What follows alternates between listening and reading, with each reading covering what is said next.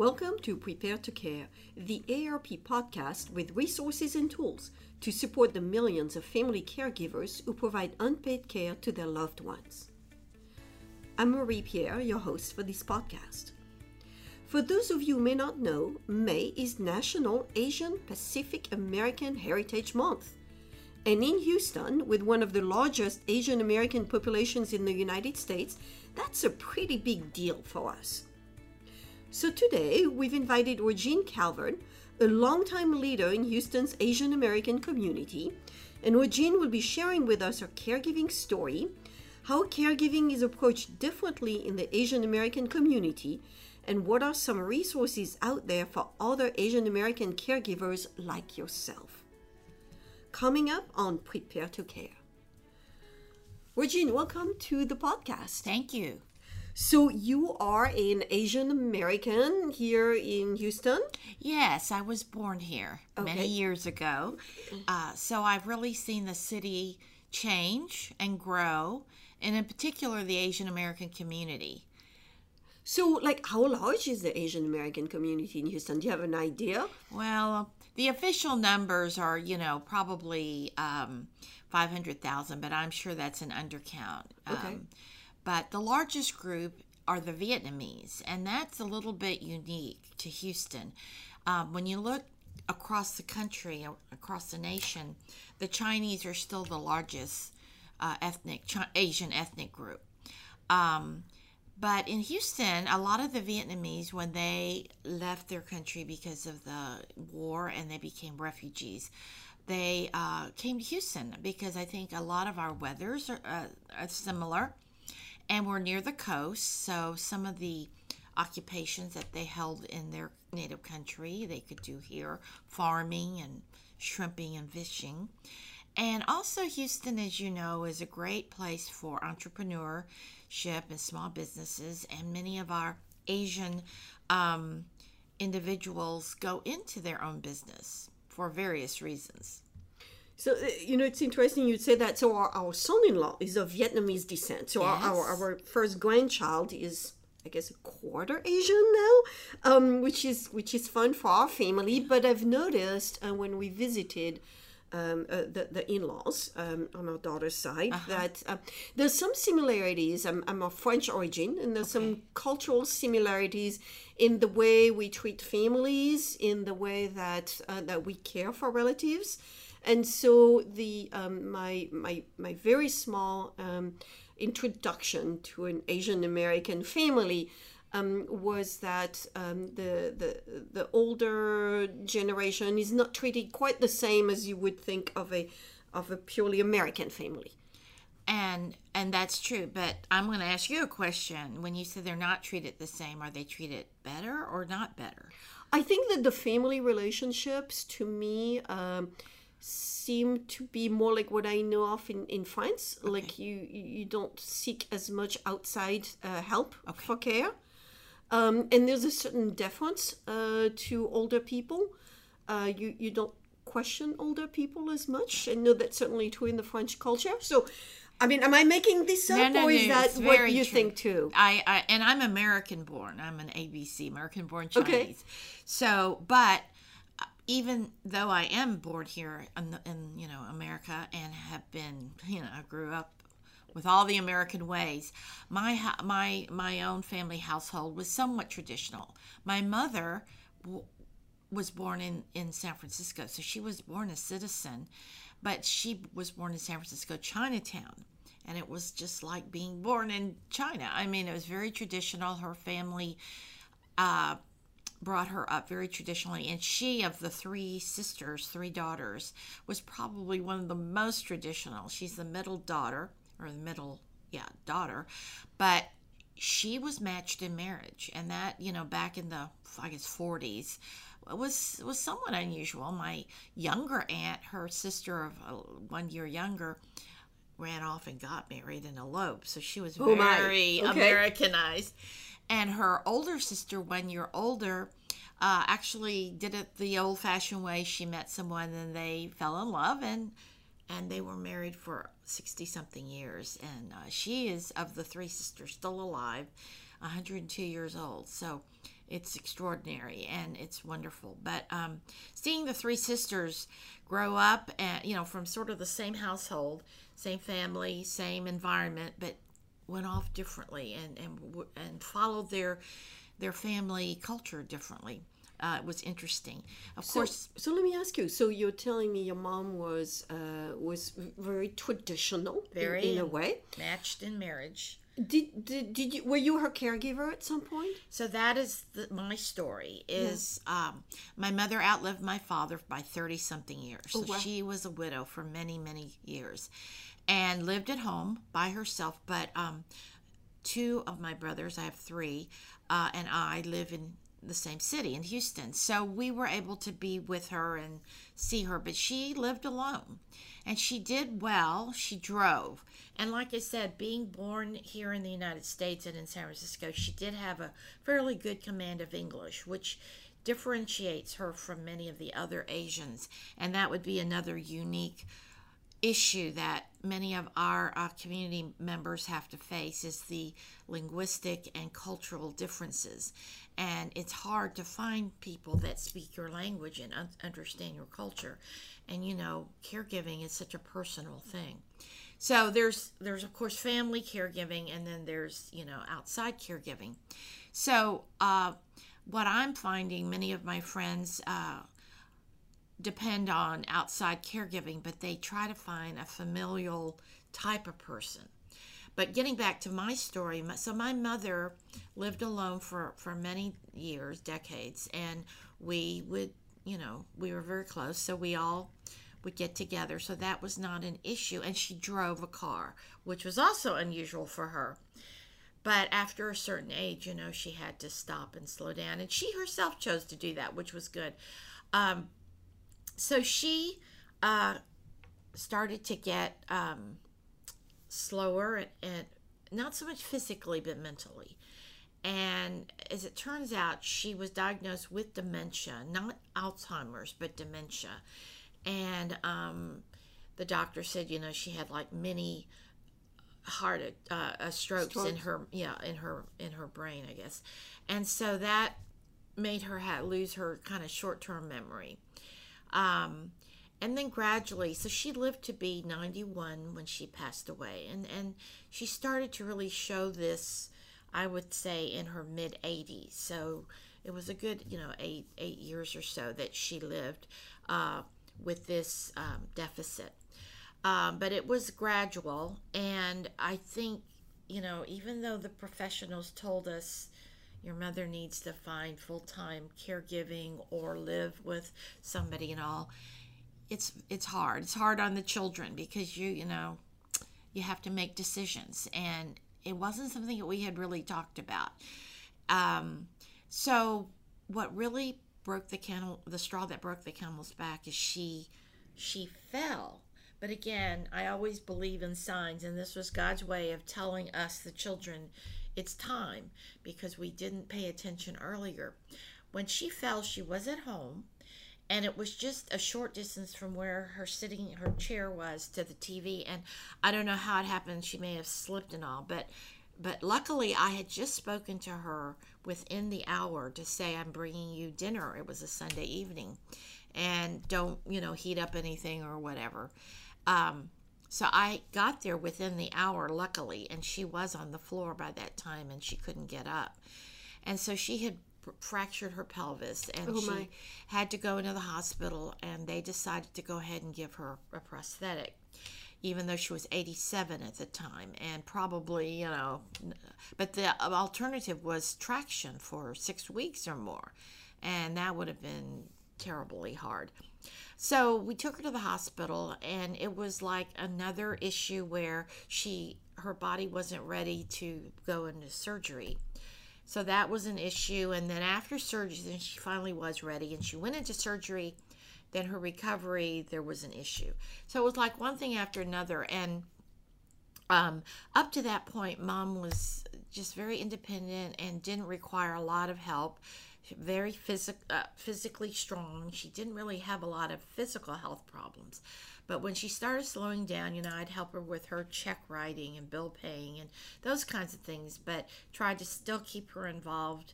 and uh, you know we'd go and visit and and then the other episode that happened and this it might have happened before she broke her i can't remember the sequence now but she uh, she got a um, oh, thrush and that's a common thing for mainly children when they have milk and things Right. like you know you hadn't cleaned their mouth or their mouth has a lot of The bacteria white things, yeah. well, she she grew that or she developed that, and it's very painful. Um, it's very painful, and she didn't eat for a couple of days. And even though we were nearby and we tried to see her and all, I think there was a couple of three days that maybe had gone by. So my brother went by and found her in bed, and that was another sign. So again, I feel like we were given these signs where it was serious, but it was It was time. So let's go back to here she is, you know, she's declining for, for the best of it.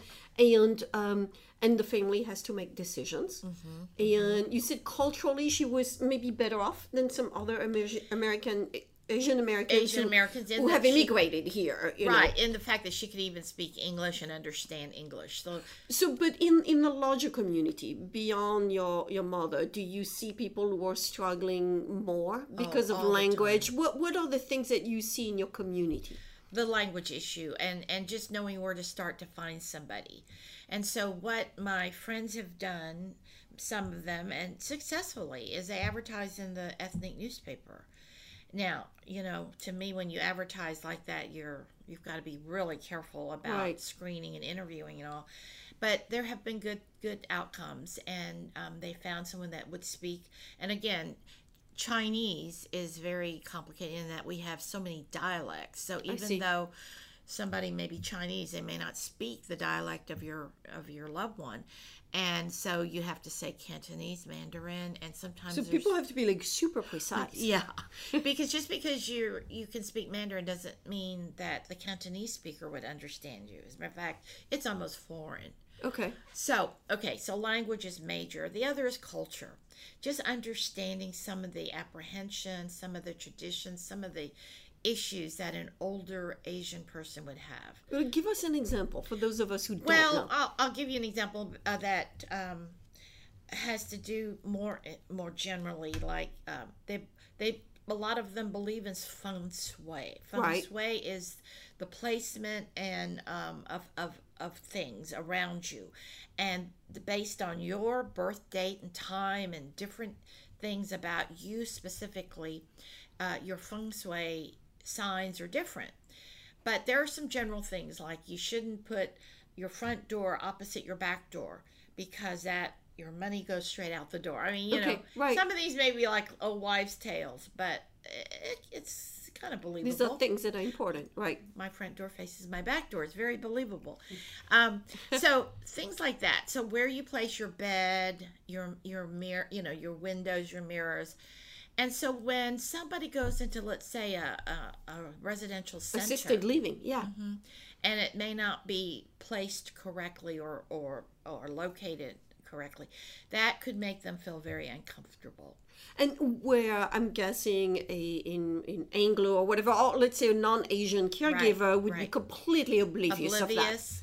And non and non appreciative and non sympathetic, you know. Right. The person may say, No, no, we need to have it this way and they may not understand why. Right. Food, dietary is important. That is true. And um, you know, they have certain diets and, and, and foods that they enjoy and the way they like it cooked and all. And of course, again, when you go into a regular assisted living or a residential center, it's hard to get accustomed. You know, I think you bring a very good point because I think a lot of us assumed, oh, okay, you know, we're going to go, particularly in a residential culture, is going to be the, the, the food of the dominant culture, which is oh, very Anglo. Yeah. And if I were put in a Chinese retirement home and I suddenly have to switch to, you know, a different kind of food, I would Yeah. be, you know, in my 80s or 90s, Yep. it would be very disturbing it to would be hard. It would be very hard. And so some of them stop eating or don't eat as well, or the family will bring something in. So there are ways around it, but just but it's extra work. it's extra, not only extra work, but just being in an environment where you can't communicate with the person that you're near so the the workers in the place in the hospital in the clinic in the in the assisted living whatever it is it, it's hard if they can't communicate with them. Are there assisted living communities that cater to the Asian community? so there are some where there is maybe a, a prevalence of some asians there you know more than one let's say several. And um, so the by word of mouth we find out which ones there are. Um, there was a group of us there are a group of us that have been wanting to start something that is um, aimed at asian americans. Um, and we happened to start a clinic which has built its niche around really the immigrant refugee population. Started out mainly for asian americans but now the area they're located in is so diverse. It caters to hispanic and africans and african americans and, and middle easterns as well as asians. So we would like to see an assisted living facility in the same vein. And so um, we have started a campaign now. We bought some land, and so we've reserved half of it for such a place. Now, that kind of a place will take time and money and all, and that's going to be three to five years. And so, what happens now, we're limping along. But there are a few uh, assisted living homes that are residences that are, um, you know, they cater to Asians, and you're not going to get the food and you're not necessarily going to get the cultural things, but at least you see a face or two That that, look looks like like, you. you. and so there's some comfort there. So, is there? Do you feel there's a, a, a difference, or if there are difference, what are they between uh, people from your mother's generation and maybe people from your generation? Oh yes, I'm also guessing there are people of or your or mine generation, but they've just arrived a few years ago. that's right. so, you know, how does this all work? So, so someday it will all be sorted out. Okay. but I think right now we're in between the two generations, and you picked up on that very well because my ish, uh, my thought is that when the older generation does leave us, and and um, the the language issue will not be as acute. Um, culture will always be somewhat of an issue, and then you know all that food and everything related to culture. But my generation, uh, we were either born here or we've lived here a long time, and so we've acculturated pretty well, and so it's not quite an issue. Uh, and language for sure is not an issue. Do you see? So, do you still see waves of people who are uh, Asian, people who are immigrating Yeah. to the United States who still have the language Yeah. issue? We'll still Are have there that. like do, do you see like parents coming to rejoin with children That or too. Uh huh. So newer uh, immigrants that have immigrated here because of jobs or, or education or something. And as you know, our immigration policies are changing. So we may see fewer of those people coming mm-hmm. as opposed to earlier years. So that's going to be an issue. And number two, as you say, once they come here and they settle here, they bring their own. But that immigration policy is changing. So reunification of families has been very tightened very much.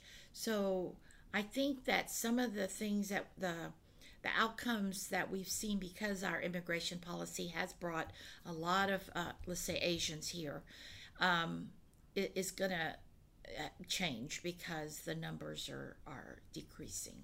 okay, which, which then in tr- in term, I mean, it's not going to be as easy to find like a, a caretaker for mom or dad because I'm, I'm guessing you you would Although count on a new arrival. as we have a few people coming here, yeah, Then- then they will be there. Then they're looking for that kind of job. Yeah, it, it helps. So th- this is about the time we wrap up. Um, if there was one one issue that you would want people to be aware of when it relates to the aging Asian American community, what would that be? for the caregiver, I would say that you need to reach out for help. You know, Okay.